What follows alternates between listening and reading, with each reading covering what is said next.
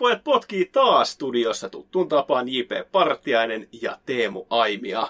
Mahtavaa, että oot taas kerran klikannut meidän Foodis ja FIFA-podcastin auki, joko siellä Podplayn tai sitten Spotifyn puolella. Teemu, se olisi viikko H-hetkeä. Todellakin viikko enää, niin me ollaan tuolla kameroitten edessä ja meillä on sitten FIFA-ruudut edessä myöskin, missä päästään sitten kommentoimaan oikeasti virtuaali futista tuolla ihan isossa eetterissä. Kyllä. E-futisliiga alkaa, jos et tiedä mikä se on, niin meidän päivityksistä, edellistä jaksoista ja netistä löytyy tiedot siihen. Tällaisten yhteistyöiden ja uusien hommien lisäksi niin me ollaan saatu studiokäyttöömme, joka nyt mahdollistaa sen, että tästä lähtien joka torstai-ilta meidän kästi pulahtaa ulos.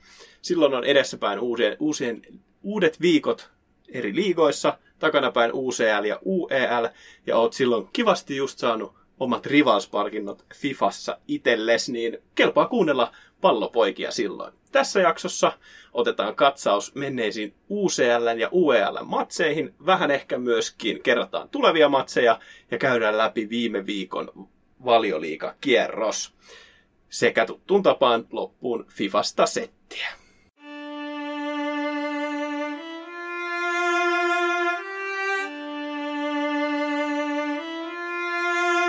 On kaksi asiaa, joita tosimies ei vaihda. Pallopojat. Mestarien liigaa. Keskiviikko iltana me tätä nauhoitetaan, niin me tiedetään ne tiistain lopputulokset. Ja osataan vaan spekuloida keskiviikon tuloksia. Se on ehkä huono puoli siinä, että kun kästi tulee päivän edellä, mutta näillä on mentävä. Ja eilen nähtiin aika, aikamoinen tsempärikierros lohko Aassa. No nähtiin kyllä. Siellä, no Bayern München jatkaa siitä, mihin edelliskaudella jäi. Otti aika rutiininomaisen 2-1 voiton. Ehkä odotettiin jopa äh, helpompaa ottelua, mutta Lokomotiv pisti aika ahtalle jopa Münchenin, että tilastollisesti aika tasainen ottelu, mutta München kairaa tästä itselleen tärkeät kolme vieraspistettä ja näin ollen kahden ottelukierroksen jälkeen on turvallisesti siellä kuudessa pisteessä. No oikeastaan kaikki nuo matsit, mitä nyt Mestarien liigassa on nähty, niin siis täällä on paljon ennakkosuosikkien voittoja. Oli viime viikolla, niillä on tälläkin viikolla ollut, mutta jokseenkin nihkeitä peliä on ollut vähän kaikilla. Ei ollut ehkä niin selkeitä sellaisia, että, että, että vaikka ollaan oltu niin varmoja, että nyt tulee voitto, niin siitä ei ole tullutkaan. Vähän niin kuin viime viikolla PSG, joka hävisi Manulle. Ja Manu ihan ansaittu voitto esim. siitä. Kyllä, ja minähän spekuloin, että Manu tulee laittamaan PSG aika no, ahtalle. No, Sinä olit aivan eri mieltä. Se... Kyllä, miel, kyllä lämmitti mieltä, kun Manu hoiti mut, homman Mutta kun siis ei sen pitäisi mennä. PSG pitäisi olla siinä niin kuin ennakkosuosikki. Pitäisi ja pitäisi, mutta me eletään nyt korona-ajan futista ja no, Nimenomaan. Mikään ei mene niin kuin ehkä pitäisi, paitsi että Münchenin juna puksuttaa. Tikokin otti eilen Champerikauden avausvoiton Salzburgista 3-2. Siellä tärkeä onnistuminen Joe Felixille teki kaksi häkkiä. Ja näin varmisti, että Tiko avaa pistetilin, se ottaa kolme pistettä. Ja lohko Aassa niin München kärjessä kuudella ja Tiko toisena kolmella pisteellä. Ja täytyy sanoa, että, että, että kerrankin Joao Felix näytti 120 miljoonan mieheltä, mutta se sen saksipotku, mitä se yritti, en tiedä näitkö sitä tilannetta, mutta läpi syötöstä heitti suoraan ilmasta tulevaan palloon Saksarin ylärimaa. Et, uh, se kun olisi maaliin mennyt. No Mut... se olisi antanut vähän lisää pontta kyllä varmasti pojalle, mutta hän näyttää, että hän on valmis, valmis myös suoriutumaan. Ja Diego Costa kun oli pois kokoonpanosta, niin Joe näytti heti, että hänelläkin on kyllä käyttöä siellä kentällä. Hypätään tästä suoraan tuolla lohko p Siellä on hyvin, hyvin, hyvin mielenkiintoinen tilanne, että Kasemiron loppuhetken superpuristuksella Real sai itselleen nippanappa väännetty edes pisteen. Eli kahden ottelukierroksen jälkeen tuo lohko B näyttää aivan nurinkuriselta, kun siellä lohko kärjessä Schachtar ja Mönchengladbach ja kolmosena lepää Inter kahdessa pisteessä ja neljäntenä Real Madrid yhdessä pisteessä. Se oli hienointa vieraskielen lausumista mitä mä oon sulta ikinä kuullut. Oletko harjoitellut tätä kästiä varten, miten Mönchengladbach lausutaan? Kyllä, olen sen monesti lausunut. Myöskin Shahtar Donetsk, niin se tulee jo tuollaisella Mut oot hyvällä ihan, viskiponteella. oot ihan oikeassa, että jos ton, laittaisi ton lohkon toisinpäin, niin, niin näyttäisi ehkä äh, siltä, mitä kaikki olettaa. Ja siis tätä myös tarkoitin, että tosi tahmeita suorittamista niin Interiltä kuin sitten Rellulta. Et, et, mä en oikein tiedä, miten, mistä nämä edes johtuu, koska, koska Rellu otti Barsasta niskalenkin El Clasicossa. Ja silti Champereissa, missä aina Rellu onnistuu, niin nyt ei onnistu. On, siellä on kelkka selkeästi kääntynyt ja se kertoo, että siis nämä ottelut vaihtelee niin isosti, että viikon sisällä Real Madrid hävisi Shahtarin kakkosjengille, voitti sen jälkeen El Clasicon ja sen jälkeen taas oli jo häviämässä Mönchengladbachille ja loppuhetken maalilla vielä pääsi edes tasuriin. Ja puhuttiin jopa Saksan ihmeestä, kun saatiin kairattua se piste sieltä vieraskentältä. Mutta hyvin hämmentävä tilanne tuolla lohko b ja Shahtar on kyllä hyvässä asetelmassa. Ja siis tosta niin kuin, nyt näyttää hyvin hyvin todennäköiseltä, että joko Inter tai Real Madrid ei pääse tästä lohkosta, lohkosta jatkoon, mikä on jo aikamoinen sensaatio, kun miettii, että siellä on, siellä on vastassa Sahtari ja Monheglapa. Inter haluaa ottaa UEL-finaalin revanssi viime kaudelta ja jää taktisesti kolmanneksi lohkossaan. Saa nähdä, miten käy. Lohko c siellä on Porto, Manchester City, Olympiakos ja Marseille. Ja City otti melko varman 3-0 voiton Marseista ja puhtaalla pelillä lohkon kärjessä kuudella pisteellä.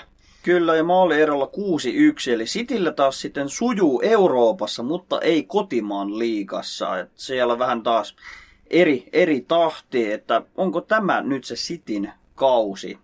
Paha mennä sanomaan vähän tässä kohtaa vielä liikaa, mutta hyvältä näyttää, kun maalisuhde 6-1 ja sanotaan Marselle jäi kyllä ihan täysin jalkoihin tässä ottelussa. Ja lohkon toisessa kohtaamisessa Porto Olympiakos. Porto otti aika helpohkosti 2-0 voiton ja näin nousi Olympiakoksen kanssa tasapisteisiin kolmeen pisteeseen. Ja tämä näyttää olevan nyt Sitin lohko jo tämä C-lohko, mutta tuosta kakkos, kolmos paikasta tullaan vielä vääntämään isostikin. Marseille nyt ikävät 1-0 tappio sekä sitten tämä 3-0 tappio Citylle, että odottaisin kyllä heiltä vähän enemmän, varsinkin kun ihan hyvin on mennyt Ligue ykkösessä neljän siellä niin no, paha taas sanoa. Ehkä tämä, tämä lohko on vähän niin kuin ennakoissakin oli Citylle tällainen heittopussi, että pääsee sieltä, sieltä automaattisesti jatkoon. Ja lohko d niin siellä on kans on menty niissä merkeissä, mitä ehkä ollaan odotettukin. Liverpool, Atalanta, Ajax, Midtjylland. Joo, Liverpool otti nyt tärkeän voiton 2-0. Siellä onnistuminen Jotalle ja Salahille rankkarista. Salahille tärkeä onnistuminen. Ne ei ole nyt onnistunut moneen otteluun ja ollut vähän huonoa tuuriakin ehkä viimeistelyssä. Nyt lisäajan rankkarilla ehkä sitten vähän lisää itseluottamusta. Puulille tuottaa nyt kyllä ongelmia se puolustuspää, kun sieltä Van Dijkin tilalle laitettu Fabinho, hänkin otti loukkaantumisen. Joo, Matip, Fabinho ja Van Dijk poissa, niin ketä sä sinne laitat? No siellä on semmoinen 18 kesäinen oman akatemian Junnu ja Joe Gomez, niin niiden varaan on vähän vaikea laskea koko loppukautta. No on, ja siis kyllähän se, ei se heitä esimerkiksi äh, mielestäni valioliikan ihan sieltä niin kuin mestaruuskamppailusta ota pois, mutta kyllä se eittämättä huonontaa tilannetta. Ja lohko D toisessa kohtaamisessa Atalanta Ajax päättyi 2-2. Ajaksi ottelua johti 2-0. Otti edelliskierroksella Hollannin liigassa 13-0 aika kevyen voiton ja hyvällä itseluottamuksella lähti kohtaamaan myös Atalantaa. Aloitti vahvasti, mutta toisella puoliskolla Atalanta pääsi peliin mukaan ja heidän kärkihyökkäjän Duvan Zapata iski kaksi maalia ja näin ottelu päättyi 2-2 päättyen pistejakoon. Ja lohkotilanne nyt niin, että Liverpool kärjessä kuudella, Atalanta kakkosena neljällä pisteellä. At, aika sellaista atalantamaista peliä hurlum heitä. Ja nyt on alkanut vähän yskimään se kone viime aikoina, niin saa nähdä jaksaako Atalantan porukka toista kautta putkeen samalla lailla kuin viime vuonna. Lohko F sitten, ei kun siinä on yksi lohko välissä vielä. No joo, kyllä se mielestäni Dn jälkeen tulee E, ja lohko E muodostaa Krasnodar, Rennes, Chelsea ja Sevilla. Ja keskiviikkoiltana näistä joukkueista kohtaavat Krasnodar ja Chelsea. Ja tämä otteluhan on nyt pelattu eilen, mutta me ei tiedetä, miten tämä ottelu on oikeasti tullut päättymään, mutta veikkaan, että Chelsean peli kun on alkanut nyt sujumaan pikkuhiljaa, siellä Werner alkaa löytämään sitä maali-iloaan, niin heitetään edellisen 0-0 Manun kanssa päättyneen ottelun rinnalle nyt 3-0 onnistuminen. Okei, tekeekö Werner hattutempun? Tekee kaksi. Ja Jorginho tai Havertz sävyttää siinä taustalla yhdellä onnistumisella myöskin. Selvä homma. Siellä on sitten toi, saman lohkon toinen kamppailu, Sevilla René, niin mites tää homma? Kyllä me ollaan nyt hallitsevan Eurooppa-liigan mestarin puolella. He ovat aloittaneet ehkä vähän ailahdelle nyt sitten kuitenkin tuon La Liga-kauden, mutta on kyllä lähtökohtaisesti parempi joukkue, pelaa kotonaan, siitä nyt ei hirveästi hyötyä saa, mutta on tuttu, tuttu kenttä, tuttu alue, ei tarvitse matkustaa, niin Sevilla ottaa tästä hyödyn itselleen ja ottaa semmoisen 2-1 voiton tästä. Eli Chelsea ja Sevilla sinne lohkoon kärkeen. Nyt sitten lohko F, missä on Lazio, Club Brugge, Zenit ja Dortmund. Siellä on ensimmäisenä matsina Dortmund, Zenit ja venäläiset matkaa sitten Saksaan. Kyllä, Dortmund otti vähän yllättävän tappion. Odotimme tasaisempaa ottelua Laatsion kanssa, eli on alla se 1-3 tappio Laatsioa vastaan, ja nyt olisi Dortmundille tärkeä ottelu onnistua. No, jos vanhat merkit pitää paikkansa, niin ei taas mitään tietoa, mitä tässä käy. Mutta kyllähän, vaikkei siellä keltaista seinää olekaan, niin kyllä sen Dortmundin silti pitäisi sitä ottaa, ainakin laadun puolesta. Joo, ja liikassa Marko Rois ainakin onnistui edellisessä ottelussa, ja Holland on jatkanut siitä, mihin viime kaudella jäi. Holland on jo, no, käytännössä Manun kuulemma ykkös siirtokohde tammikuun Ihan ikkunassa. varmasti, varmasti on. tuskin tulee toteutumaan tämä siirto, mutta laitetaan tämä ottelu kuitenkin Dortmundin hyväksi Hollandin ja Roissin maaleilla 2-1. Ja Lazio vie Bryggeen, eikö näin? Kyllä se vie. Rutiini voitto Laatsiolle. Mitäs mä olin ennakoinut siihen? Heitetään 0-2, että pidetään Laatsion oma pää puhtaana jopa tässä kohtaamisessa. No lohko g ehkä se viikonlopun pääottelu. Siellä kohtaavat Fere, Frede Vankos ja Dynamo Kiev. Ne ei meitä kiinnosta, mutta lohkon tämänhetkinen kärki Barcelona kohtaa sitten Juventuksen ja tänään piti olla Ronaldon ja Messin kohtaaminen sen jälkeen, kun Ronaldo sieltä Espanjasta Italiaan lähti. Mutta ei ole. Piti olla, koska korona. Ronaldo on käynyt jo useamman kerran koronatesteissä ja edelleen näyttää positiivista ja näin ollen ei saa pelilupaa tähän otteluun. Ja tähän otteluun lähdetään kyllä mielenkiintoisista lähtökohdista muutenkin, että vähän perehdyin joukkueiden edesottamuksiin enemmänkin nyt tällä alkaneella kaudella.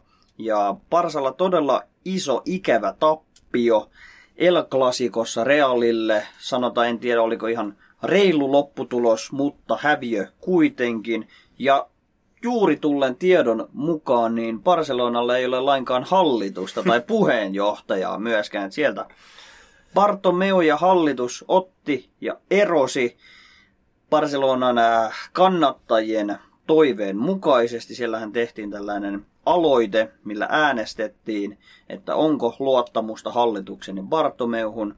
Ääniä oli tullut yli 20 000, että ei ole. Ja näin ollen hallitus otti ja lähti jo ennen kuin maaliskuun uudet vaalit päästiin järjestämään. Eli ei ihan hirveän hyvin mene siellä, mutta heijastuuko se sitten joukkueen otteisiin kentillä? Saa, saa nähdä, että liikakausi alku on nyt ollut kaksi voittoa, tasapeli, kaksi tappioa. Mutta kun käännetään tuonne Juven kelkkaan, niin sielläkään ei niin vakuuttava se aloitus ole ollut siellä seriaassa, mitä ehkä vähän spekuloitiinkin. Okei, ei ole ollut tappioita, mutta kaksi voittoa ja kolme tasapeliä sisältäen liiga nousijalle ja Veronalle tasapelit. Niin, ja ei se Juventuksen meno ollut niin terävää, kun ollaan odotettu. Ronaldokaan nyt poissa kun on, niin ei voi myöskään sitten sitä kuuluisaa Champions Leaguean formia ottaa, niin äh, vaikka tämä on niin hypetetty matsi, niin tässä on tosi paljon kysymysmerkkejä. On. Juve on ilman Ronaldoa ja Barsalta puuttuu ainakin Pique ja Kutinho. Ja Kutinho on aloittanut kauden todella hyvin. Hän on nyt selkeästi jatkanut Bayern Münchenin opeilla eteenpäin, mikä on ollut hieno, hieno nähdä, mutta Barsa on selkeä ykköstähti.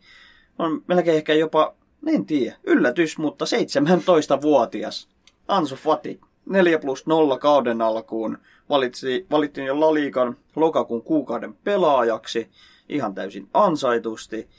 Ja Juventuksen kokoonpanosta voidaan nostaa, no Ronaldo tehnyt sen 3 plus 0, ei ole kuitenkaan kokoonpanossa. Sen takana sitten onnistumisia Kulusevskilta ja Kiesalta. Et Kiesakin on saanut se 1 plus 2 jo kasaan. Kyllä, ja Kulusevskikin ottanut sitä roolia vähän niin kuin siellä meidän Juventus-spesiaalissa joitain kuukausia taaksepäin sano, sanoivatkin kannatusryhmästä, että Kulusevski erittäin mielenkiintoinen pelaaja. Pakko ottaa tuohon Fatiin kiinni, että jostain näin jonkun päivityksen, missä spekuloitiin, että minkä näköinen joukkue Barcelonalla olisi viiden vuoden päästä, niin viiden vuoden päästä Fati on 22.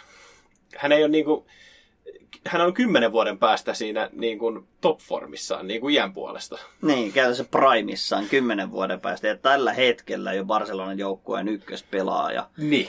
on todella huima nähdä, mihin tuo poika vielä tulee nousemaan. Et kuten ollaan jo aiemmissa jaksossa verrattu, niin hän on jo tilastollisesti maailman paras. Et kukaan nykytähdistä ei ole ollut yhtä tehokas. Lukaku taisi olla aika lähellä. Koska Lähellä, Koska kyllä. Lu- Lukaku oli kasvanut ton kokoiseksi joskus 14-vuotiaana, niin Kyllä. oli ilmeisesti Belgian liigassa jo 15-vuotiaana vai 16-vuotiaana voittanut maalipörssi, niin se on Kyllä. vähän eri juttu. No Koska... Lukaku söi koko muu junnujoukkueen ja kasvoi sitten muita isommaksi. Mutta Barcelona Juventus ennakko, todella tasainen vääntö tulee olemaan.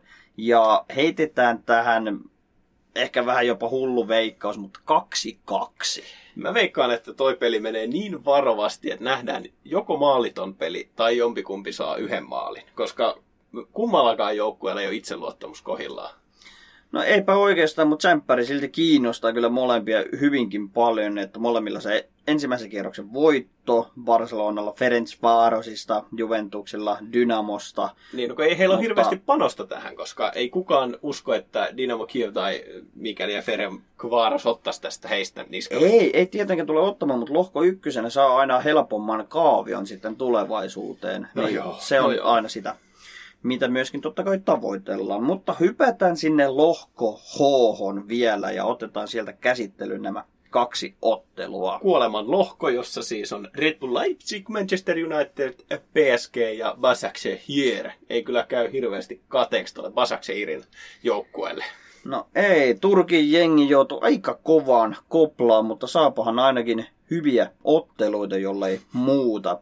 Ja keskiviikkoiltana siellä on kohtaan kohdanneet Manchester United ja Leipzig. Ja tuosta Manusta on nyt käytännössä ihan mahdoton taas sanoa, että katoi PSGn, pelasi 0-0 tasapelin Chelsean kanssa viikonloppuna ihan kammottavissa olosuhteissa, mutta oli lähtökohtaisesti parempi joukkue siinäkin pelissä. Ja no Leipzig, mm, siellä on ollut vähän sanasotaa ehkä tuolla sosiaalisen median puolella Leipzigin ja Manun välillä. Ja mä luulen, että molemmat joutuu tyytymään tässä ottelussa kuitenkin tasapelin ja pistejakoon. Mä en usko noihin englantilaisiin, enkä varsinkaan Manchester Unitediin, niin Leipzig voittaa useammalla maalilla. Ja PSG voittaa myös Başakşehirin 2-0 tai 3-0. Heitetään, että PSG-puolustus vuotaa sen yhden maalin, mutta PSG tämän ottelun on vienyt kuitenkin. Ja siellä kukas muukaan kuin Kylian Mbappe on tehnyt taas pari pyyriä. No, nyt kun sä kuuntelet tätä torstaina, niin oot saanut naureskella, kun me ollaan arvattu kaikki ihan päin helvettiä, tai sit oot voinut ihailla, että miten nämä tulosveikkaajat arvaakin kaikki matsit oikein oli miten oli. Siirrytään samaan keissi, mutta tällä hetkellä UEL-puolelle.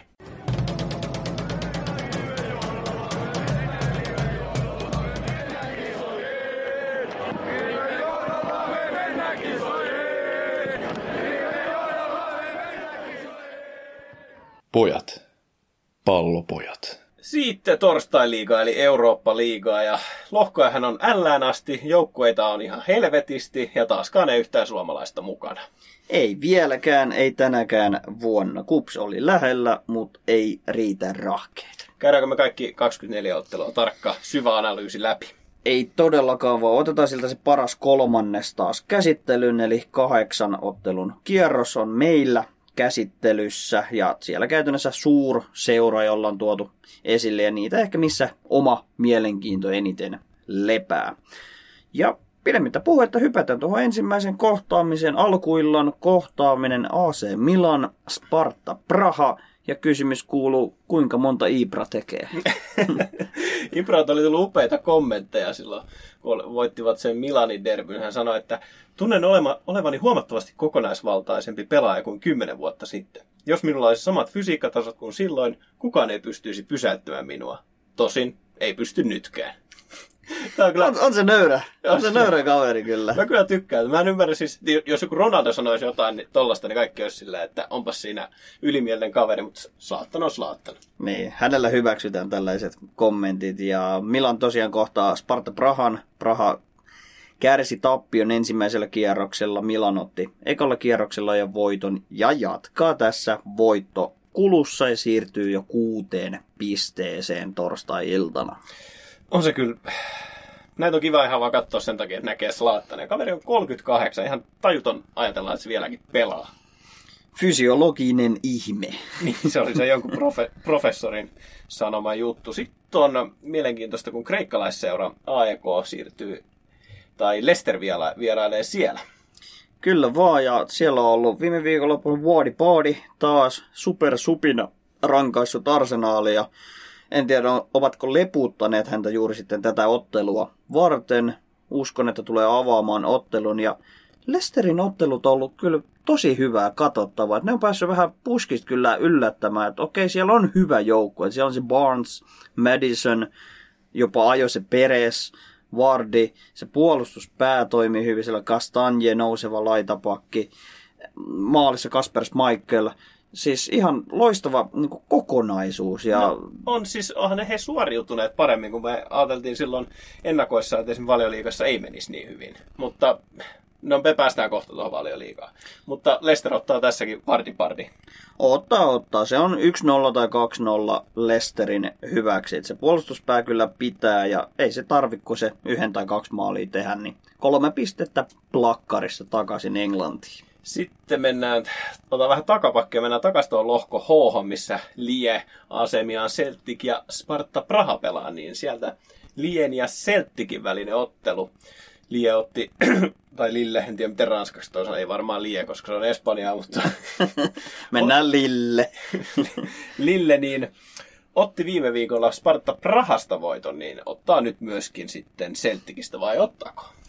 No en mä sanoisi, että olisi niin läpihuutojuttu tuo ottelu, että Celtic on ehkä vähän jäänyt nyt Rangersin jalkoihin Skotlannin liigassa, mutta Celtic on edelleen kyllä iso seura ja haluavat näyttää Euroopassa, että Skotlannista muuten kuuluu ja tämä jää kuitenkin vähän nysäksi tämä ottelu ja sanoisin, että joukkueet tyytyvät kuitenkin siihen yksi yksi pistejakoon.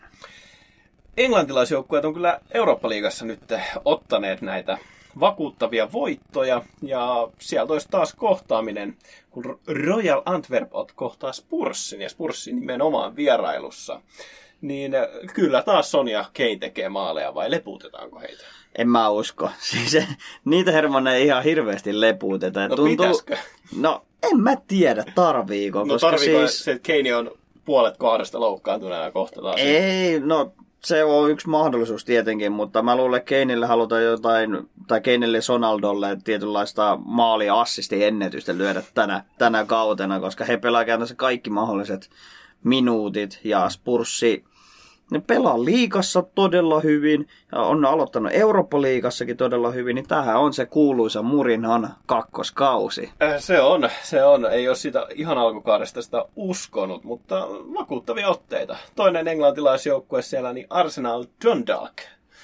Ja Arsenalkin ottanut sen 2-1 voiton viime kierroksella, niin äh, ainakin kaiken järjen mukaan pitäisi jatkua voittoputki. Joo, otti todella hikisen 2-1 voiton viime viikolla. Nousi 1-0 tappioasemasta loppuhetkillä voittoon, mikä oli tietenkin omalta kannalta hyvä, koska oli lapulla myöskin ja turvasi pienen voiton tällä ottelukierroksella. Mutta en kyllä uskalla enää uudestaan luottaa Arsenaaliin, koska heillä on varmastikin kotona hyvin pieni kerroin, että odotusarvo on heille korkea, mutta heidän otteet ei nyt näy siellä tulostaululla. Esimerkiksi nimenomaan Arsenal Leicester ottelu viime viikonlopulta, niin Arsenalilla oli sanotaan villaisesti semmoinen seitsemä, kahdeksan maalipaikkaa, dominoi koko ottelu, mutta ei vaan mistään saa sisään, itseluottamus ei ole korkealla tällä hetkellä. Ja mä luulen, että Dundalk lähtee tähän otteluun vähän samalla kaavalla kuin Leicester, ja tässä väännetään jopa vähän yllättävä tasapeli.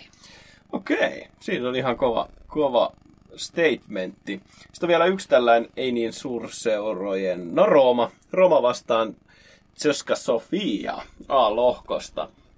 Ja, ja, ja. Tseska Sofialle viimeksi 0-2 tappio Klui joukkueelle. Nämä on ihan siis, mä näitä kaikkia jengejä tiedä. Mutta nytten Roomalla myöskin 2-1 voitto Young Boysista, niin mitäs nyt käy? Rooma pitäisi kyllä tämä voittaa. Mä pistin ennakkoon, että Rooma nyhvää tässä ottelussa tasapeli, mutta kyllä mä käännyn Rooman kannalle kuitenkin, että heillä on liikassa hyvä runi alla, tasuri Juventuksesta, voitto Udinesesta ja Beneventosta ja mainitsemasi Young Boys voitto ja jopa Milanin kanssa 3-3 tasapeli. Eli siellä on hyvä lentokiito menossa tällä hetkellä ja luotetaan, että se perus, perustaso riittää myös Eurooppa-liigassa ja Cheska kaatuu niukalti, sanotaan yhden maalin erotuksella. Sitten ehkä, ehkä se kaikista suurin matsi, tai tässä voidaan jo sanoa, että kaksi valtavaa suurseuraa kohtaa, kun napolilaiset lähtevät Espanjan vierailulle Real Sociedadia vastaan. Ja tässä on aika mielenkiintoinen tilanne, sillä Napoli hävisi viime kierroksella Riikalle 1-0, ja he ovat siis kolmantena nyt, ei anteeksi, Alkmaarille hävisivät 1-0, ja he ovat nyt kolmantena lohkossa. Sociedad johtaa tätä lohkoa, otti sen 1-0 voiton Riikasta, niin mitäs nyt sitten käy? No tämä on aika ratkaiseva ottelu tässä lohkossa. Vaikka puhutaan vasta toista ottelukierrosta, niin lähtökohtaisesti nämä joukkuethan ovat ne, jotka kamppailevat tämän lohkon voitosta. Ja Napolin tappio niin muuttaa tätä ennakkoasetelmaa aika kovastikin. Et liikassa Napoli mättää maaleja hurjaa tahtia, okei. Juvea vastaan tämä luovutus 3-0 voitto, mikä näyttää karulta tuolla tilastoissa. Ja se on todellakin tämä koronatilanteesta johtuva luovutusvoitto. Ja, ja aina kun Napoli on kentällä, niin odotusarvo on, että tulee tapahtumaan paljon maaleja.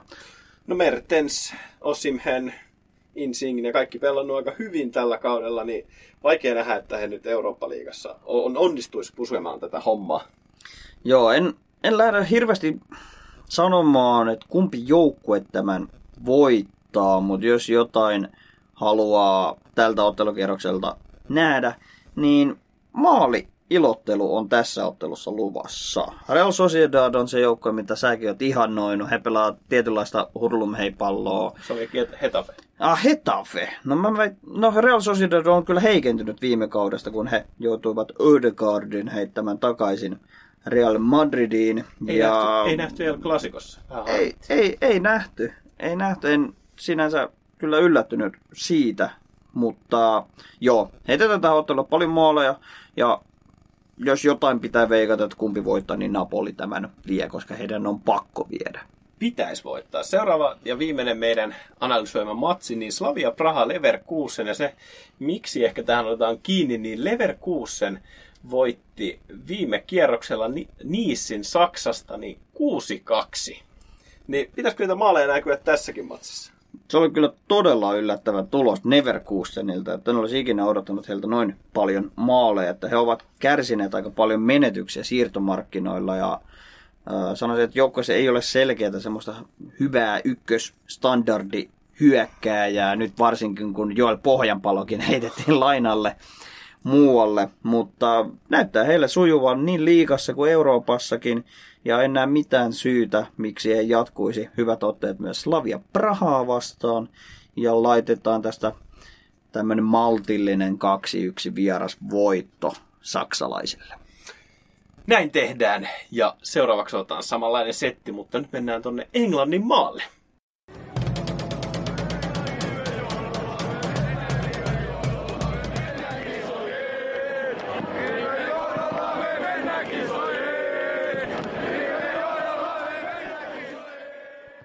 Pallopojat on kuin vieraspelimatka. Semi raskas, semi paska. Valioliigassa myöskin sarjataulukko näyttää jokseenkin. Ei nyt ihan nurinkuriselta, mutta ihan sama mistä suunnasta tätä kattelet, niin tämä ei näytä oikealta. Viime viikon loppuna myöskin aika mielenkiintoisia tuloksia taas kerran. Ja musta niinku tuntuu, että nyt ei ihan pysy perässä, että mitä tapahtuu.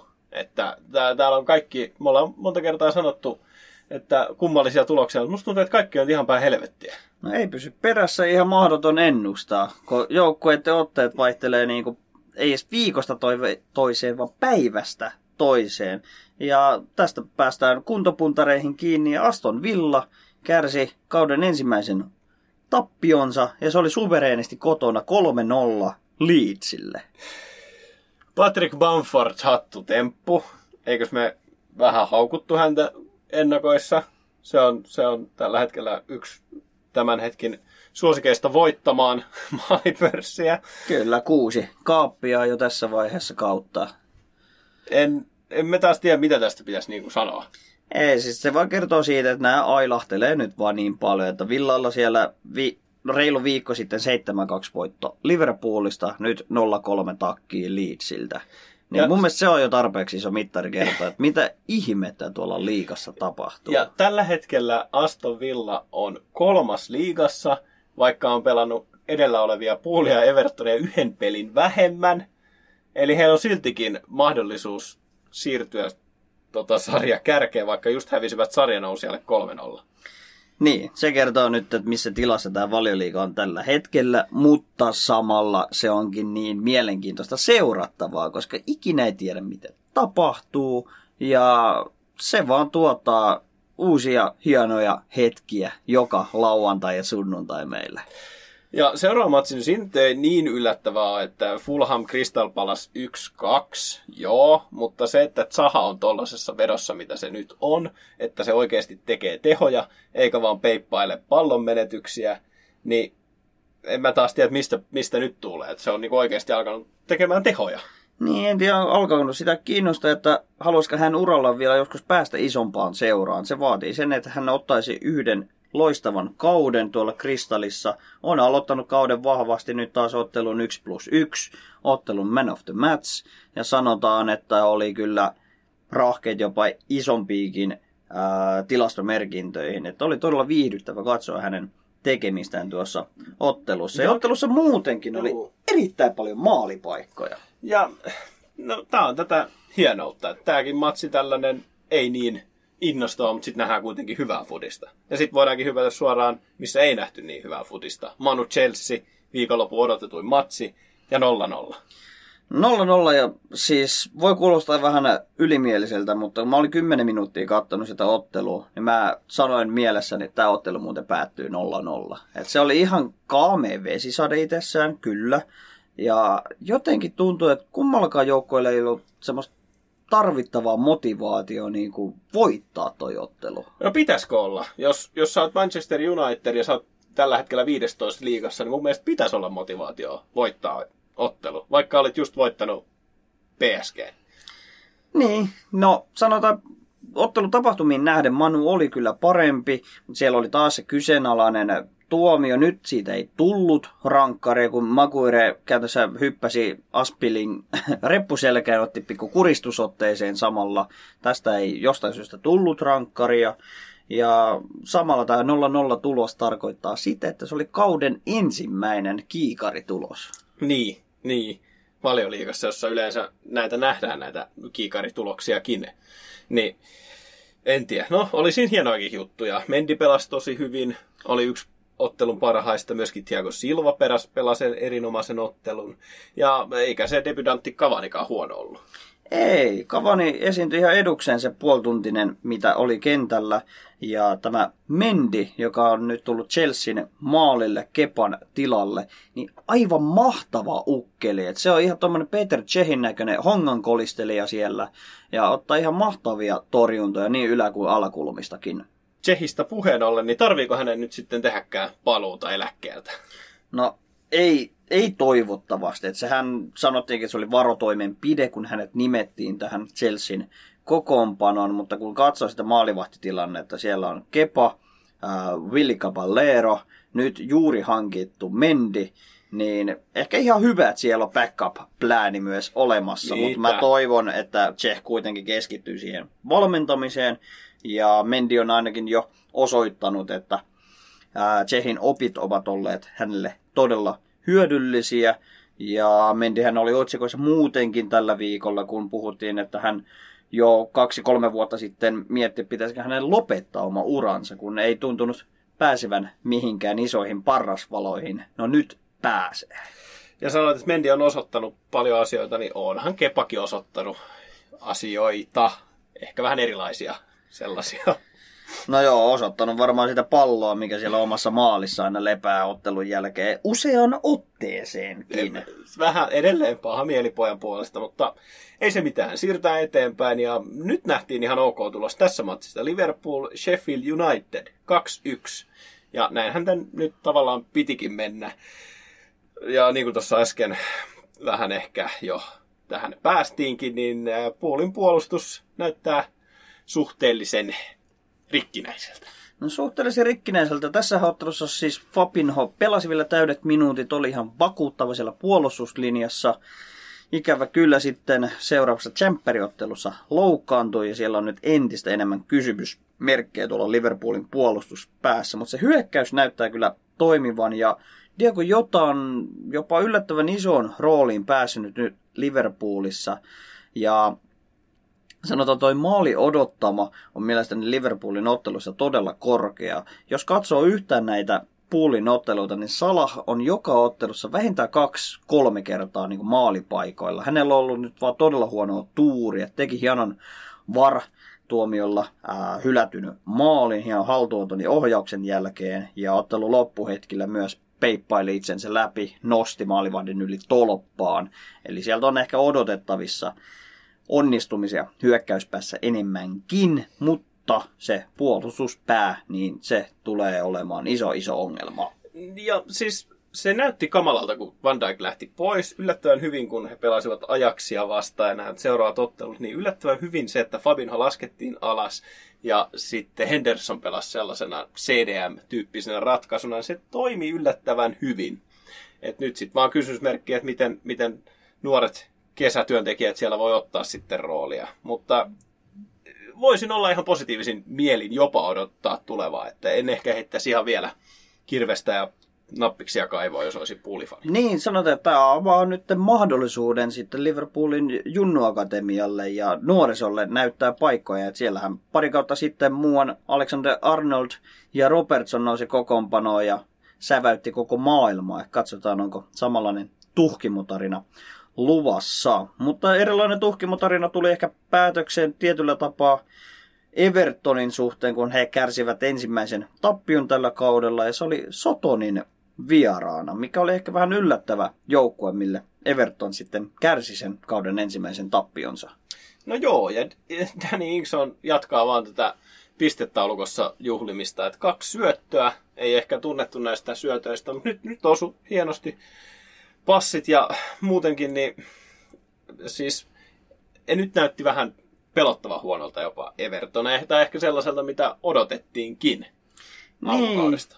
No en mä tiedä, ol, ehkä vähän radikaalisti ilmasto. Että siellä ei oikeastaan isompaa muutosta ollut kuin se, että Ivopi oli Richarlisonin tilalla, mutta se näkyy todella paljon tuossa ottelussa. Että Ivopi on enemmän semmoinen kikkailija ja yleisön viihdyttävä pelaaja, mutta ei saa käytössä mitään aikaan. Eli Zaha vuosi sitten. No käytännössä. Käytännössä. Richarlison on sentään ollut niinku tehokas siellä hyökkäyspäässä ja on todellinen uhka ja samalla luonut tilaa muille hänen ympärillään oleville pelaajille. Ivopi ei niinkään ole uhka kenellekään muulle kuin itselleen.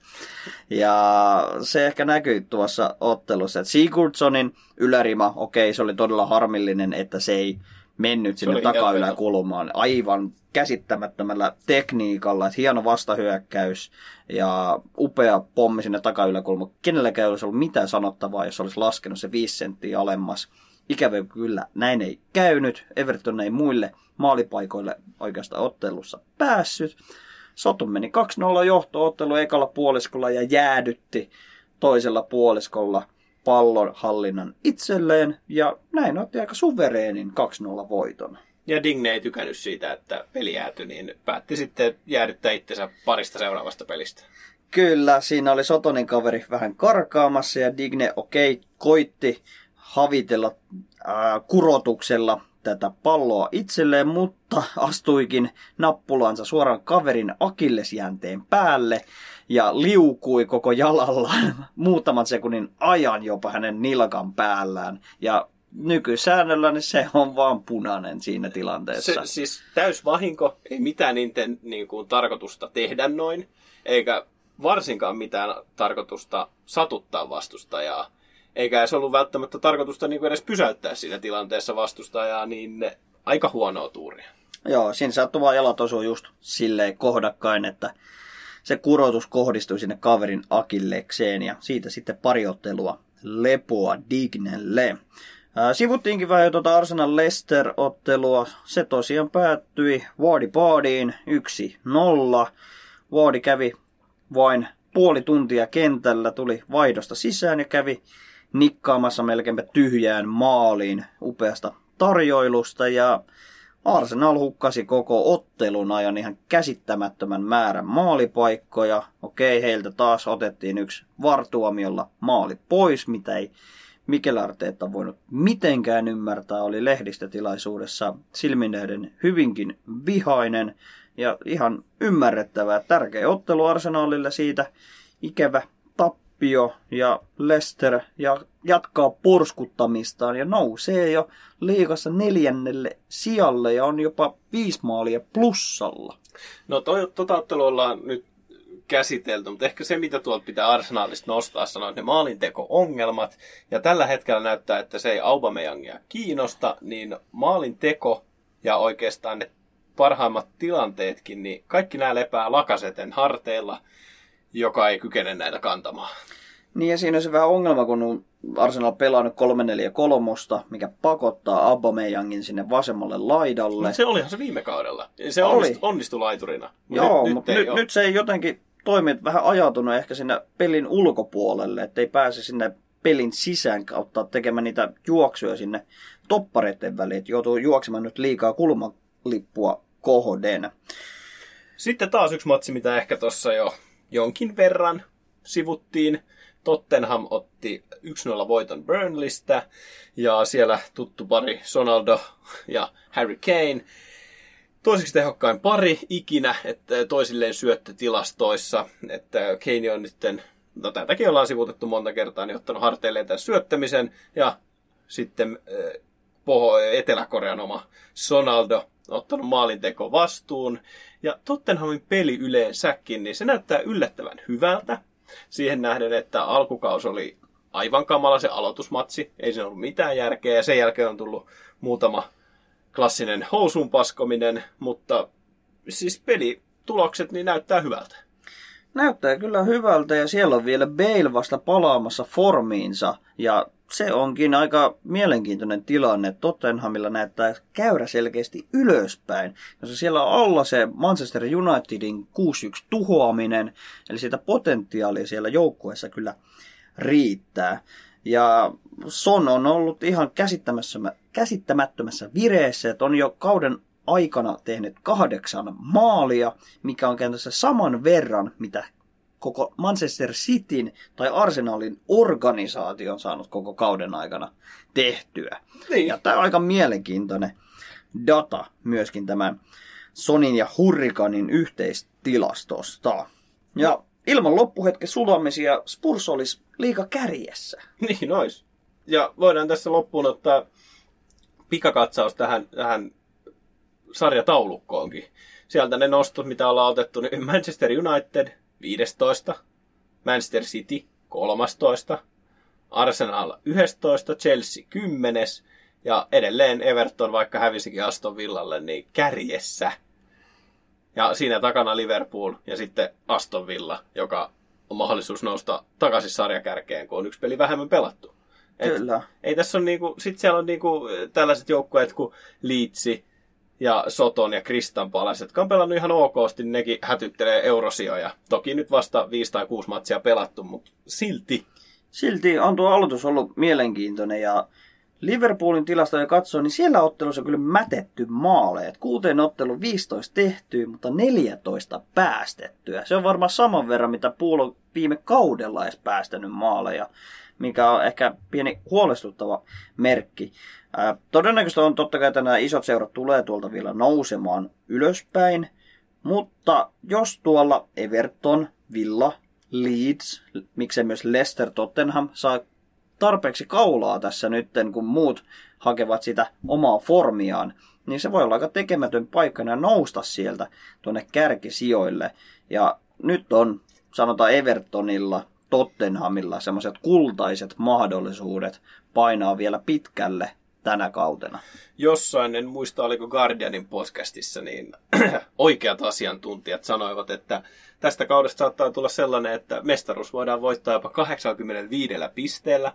Ja sitä voidaan verrata siihen, että nyt ollaan nähty viime vuosia näitä sadan pisteen voittajia, puulit, sitit.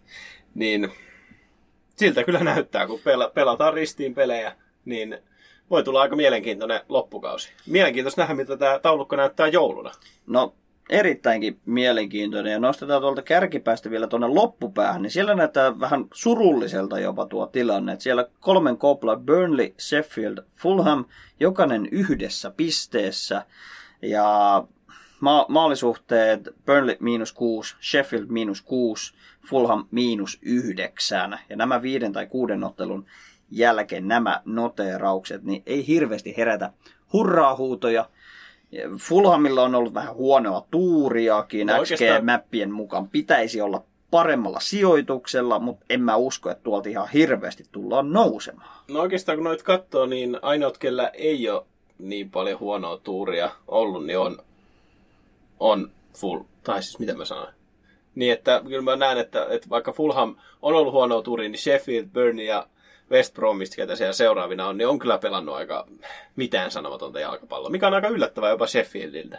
Mm, kyllähän me ennakoitiin, että Sheffieldille tulee olemaan vaikeuksia nyt kakkoskaudella, mutta että näin isoja vaikeuksia, se vähän jopa yllättää. Mutta se on jo, sanotaan, normaalia, että valioliiga yllättää viikosta toiseen, ja me tullaan ottamaan siihen kantaa normaaliin tapaan myös tulevaisuudessa.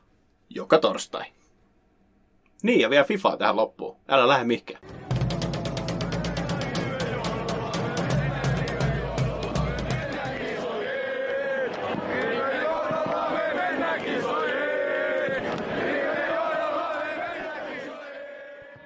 Pallopojat. Ei. Vielä lisää vaan. Pallopojat. Erinomainen. Sitten aiheeseen, jossa me oikeasti ollaan asiantuntijoita ja me oikeasti ollaan vielä jopa niin kuin ihan meriteilläkin asiantuntijoita. No kyllä vaan, siirrytään tuonne virtuaalisen jalkapallon maailmaan ja FIFA tarjoilee meille melkeinpä joka päivä on jotain mielenkiintoista tarjottavaa viikkotasolla, niin sitä settiä tulee jo aika paljon. Kyllä vaan. Et jos kuuntelet meidän fudisjuttuja, niin nehän on spekulointia. Ne on ihan täysin meidän fanien näkökulmia asioista. Mutta näistä me oikeasti tiedetään enemmän kuin moni muu. Ja tullaan niitä myöskin sitten tulevaisuudessa jakamaan ihan siellä TVn, mutta myöskin tämän podcastin puolella. Eli FIFA. Sitten, aloitetaanko suoraan näillä Team of the Weekilla, voidaan sivuta samalla näihin tuloksiin, mitä just ollaan käyty. Eli siellä olisi ensinnäkin, no, viime viikolla spekuloitiin, että Pappe sais Informin, ei saanut, ja nyt olisi taas mahdollisuus. Et, ö, siellä PSG voitti Dihonin 4-0, Pappe teki kaksi maalia, voisi saada tästä Team of the Week-kortin, Moiskiin teki kaksi maalia, voisi saada, ja myöskin Neymar teki 0 plus 2, eli kelle tahansa näistä, mutta aika faktaa, että joku heistä saa, ja jos EA tunnetaan, niin Moiskiin tulee saamaan näistä informi. Se on aika varma, että Moiskiin sen tulee saamaan. Hänellä ei ollut onnistumisia monen vuoteen hänen urallaan. Aloitti avauskokon panossa tämän ottelun, teki ottelun kaksi ensimmäistä maalia. Pappe tuli vaihdossa tullessaan ne kaksi maalia ottelun loppuhetkille, eli aika varma, että Moiskiin saa tämän pienen boostauksen hänen korttiinsa. Dortmund voitti Schalkeen 2-0. Molemmat Dortmundin pakeista osui Akanji ja Hummels. Mitä luultavimmin jompikumpi heistä tulee saamaan informin. Akanjista tulisi 82 ja Hummelsista voisi tulla 87. En tiedä, onko kummallekaan käyttöä, koska Bundesliigassa on aika hyviä toppareita tonne futtitiimiin, mutta Takansi saisi hyvää linkkiä sitten Delaneihin tai Vitseliin tai Mbapuun, niin se voisi olla ihan semmoinen mielenkiintoinen kortti. Joo, joo. Sitten El Clasico Real Barça 2-0, niin sieltä mitä luultavimmin, niin se pitäisi tulla se kortti, olisi Ramosille, pelasi oikein hyvin ottelun, teki rankkarista maalin, mutta hän on saanut jo informin, niin voi olla myös, että Valverde saisi siitä informi, joka tulisi sitten 85, joka olisi aika kiva kortti. Se olisi erittäin kiva kortti ja se menisi meidän nykyhetken joukkueeseenkin oikein mukavasti ja toivottavasti saamme se torstaina vielä red pikkinä, niin sehän olisi todella makoisaa. No kyllä mä mieluummin ottaisin Popen tai Neymarin, mutta kyllä se Valverdekin olisi tervetullut. Mutta me varmaan saadaan Moiskiin kolme kertaa. Niin, no katsotaan miten siinä käy. Sitten oli Chelsea-matsi, mitä povattiin sieltä, niin mitä luultavasti joko Mendi tai Thiago Silva saa informin. Jos Thiago Silva saisi, niin sitten tietysti hänen OTV-kortti, joka oli aika helppo tehdä tuossa muutama viikko takaperin, niin siitä voisi nousta 86.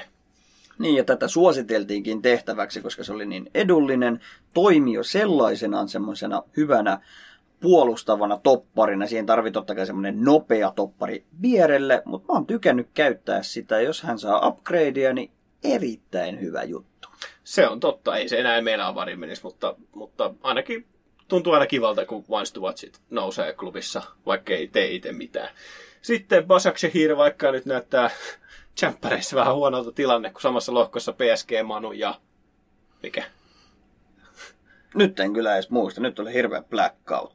No ihan sama. Mutta kuoleman lohko. kuoleman lohko. Niin Turkissa tuo homma toimii. He voittivat Antalya Sportin 5-1 ja Viska teki 2 plus 1. Eli Viskalle tulisi 85 informi aika todennäköisesti. Kyllä, ja hänellä on aika hirvittävä peissi, agility ja balanssi hänen peruskortissaan. Että hänestä voi tulla aika hyvä super sub pelaaja. Näin. No tätä juuri hain takaa. Sitten oli tämä matsi, jossa Ajax voitti VVVn 13-0, niin mitä luulet onnistuisi, tai pääsisikö Traore tehoilla 5 plus 3 Team of the Weekiin? Voi, vois olla kyllä, että siellä oli ottelun reitingiä jakaneet pelaajat tai toimitsijat olleet aika varovaisia arvioissaan, koska ei ollut saanut kymmenen arviosanaa, vaikka oli latanut 5 plus 3 Sorry, tauluun. sorry coach, ensi kerran paremmin. Niin. Ja sitten viimeisenä ehkä se myöskin tällainen varmin, niin Lewandowski. No nyt sen pitää saada. että Viime viikolla hänet ryöstettiin, annettiin tämä IF-kortti Müllerille ja nyt Leva sitten painoi se kolme maalia, niin eiköhän nyt saada Levalle pikku boosti.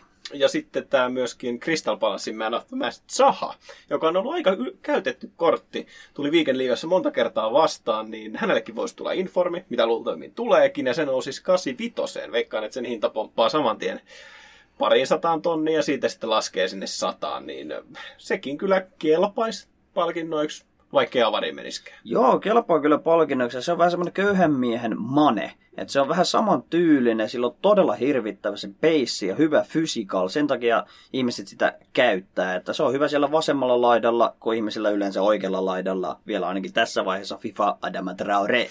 tai Lukas. niin, kyllä. Se on totta. Ja se mitä sanoitkin, niin sehän on se Zahan kortti LM, mutta tämä informi olisi ainakin näiden mukaan, niin olisi strikeri. Se, se tuo hintaa lisää. Vähän niin kuin Rashfordillakin hinta nousi joku parista tonnia pelkästään position modifierin takia. Niin ja se on ehkä vähän helpompi linkata sitten joukkueeseen, varsinkin jos käyttää ihan perus joukkuetta. Niin sanoisin, että strikeri Zaha niin istuu varmasti monenkin jengiin oikein mukavasti.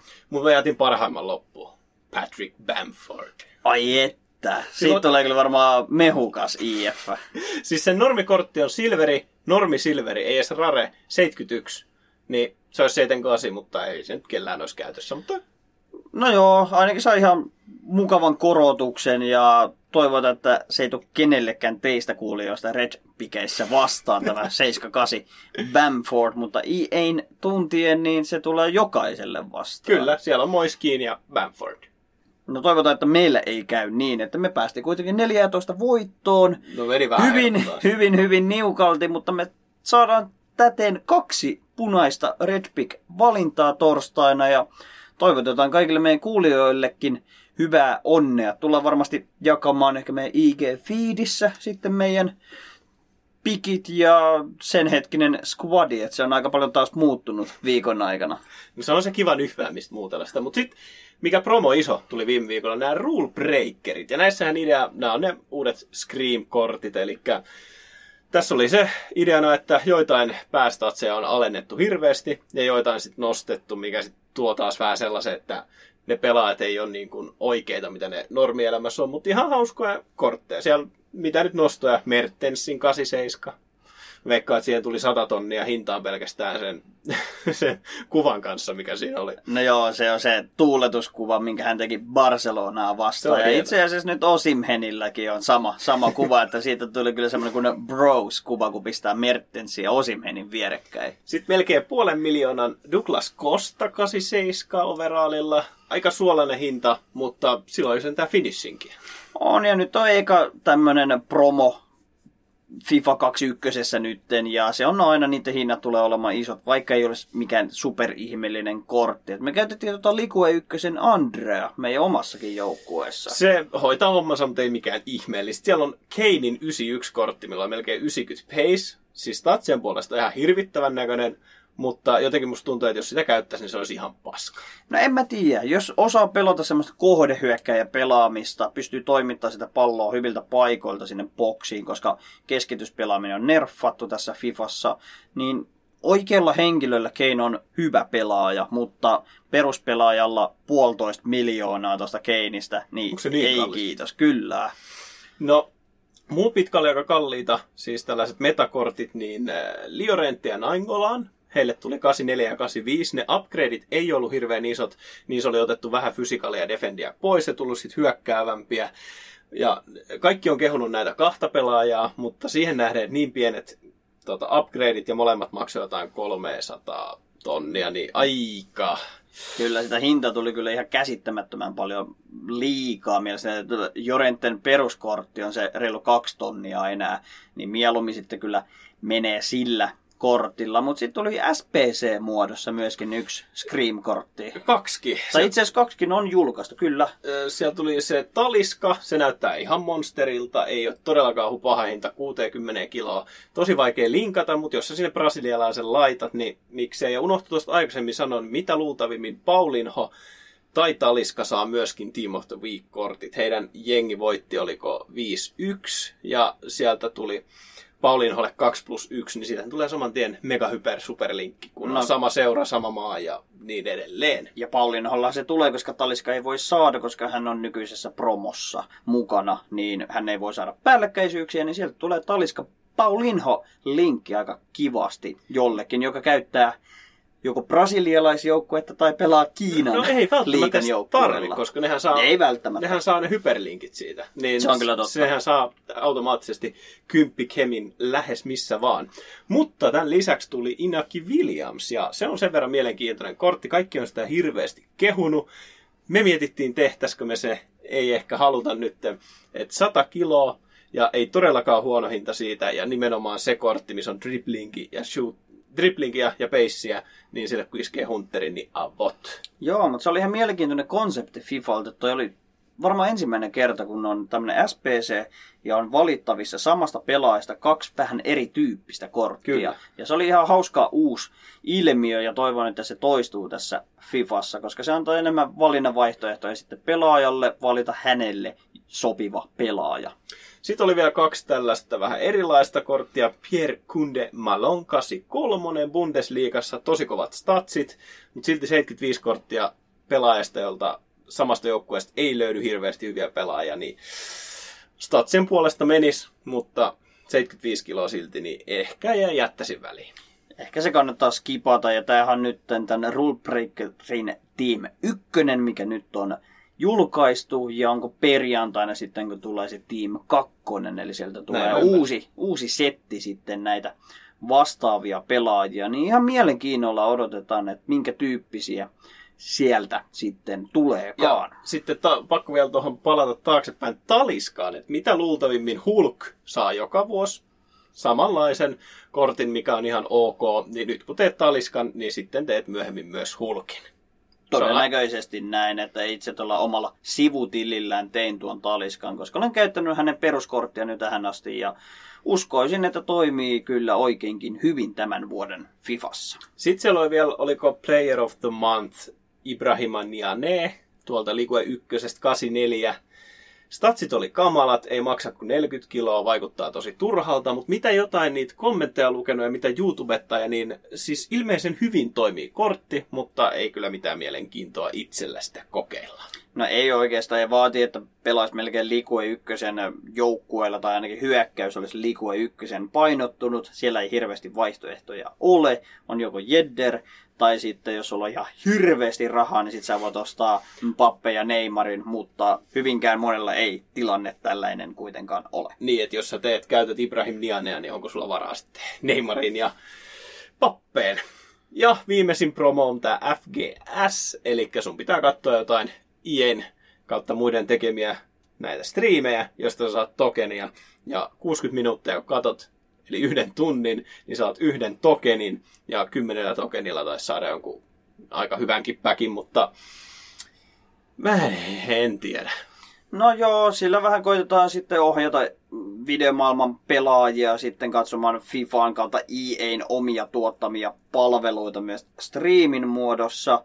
Toisille se on iso palvelus, että siitä palkitaan myöskin, mutta ehkä vähän turhan läpinäkyvää toiminta EAltä, että koitetaan boostata heidän toimintaa tällaisella houkuttimella. Olisiko parempi, jos heillä olisi sama homma, mutta heidän pitäisi sitten, aina kun katsoo meidän e-futisliigan lähetyksen, niin saisi sitten vaikka pari tokenia sinne tilille. No mun mielestä se olisi paljon toimivampi konsepti, että tuettaisiin samalla suomalaista futista. Futtista. Mutta nimenomaan viikon päästä, jos kuuntelet tätä torstaina, niin kuuden päivän päästä e-futisliiga alkaa. Käy tsiikaamassa, pelaajat on julkistettu. Siellä on kaikki Suomen parhaat FIFA-pelaajat pelaamassa. Ja myöskin nähdään ohjelmanumeroita, missä minä, JP ja partnerini Teemu haastamme heitä Fifassa, niin siitä voi tulla aika mielenkiintoista. Kyllä, toivotaan, että pysyy kapula hallussa, että pystytään pitämään himomme hillinnässä ja kapulamme Käsissä. kyllä, että no, ne on ammattilaisia, me voidaan hävitä ihan hyvällä syyllä, mutta tosissaan viikko, alle viikko showtimein ja pääset näkemään meitä myös sitten tuolla futiksen maailmassa ihan kameroiden välityksellä, tai sitten jatkat meidän kuuntelua täällä podcastin maailmassa. Molemmat toimii oikeinkin hyvin. Ja sulla on kuitenkin Siimore, koska sä katsot äh, Champeria ainakin oletettavasti, niin nyt pystyt katsomaan myös meitä. Mahtavaa. Ja mä luulen, että meillä on säkit tyhjänä tältä kertaa, ja se on omasta puolesta ainakin morjes.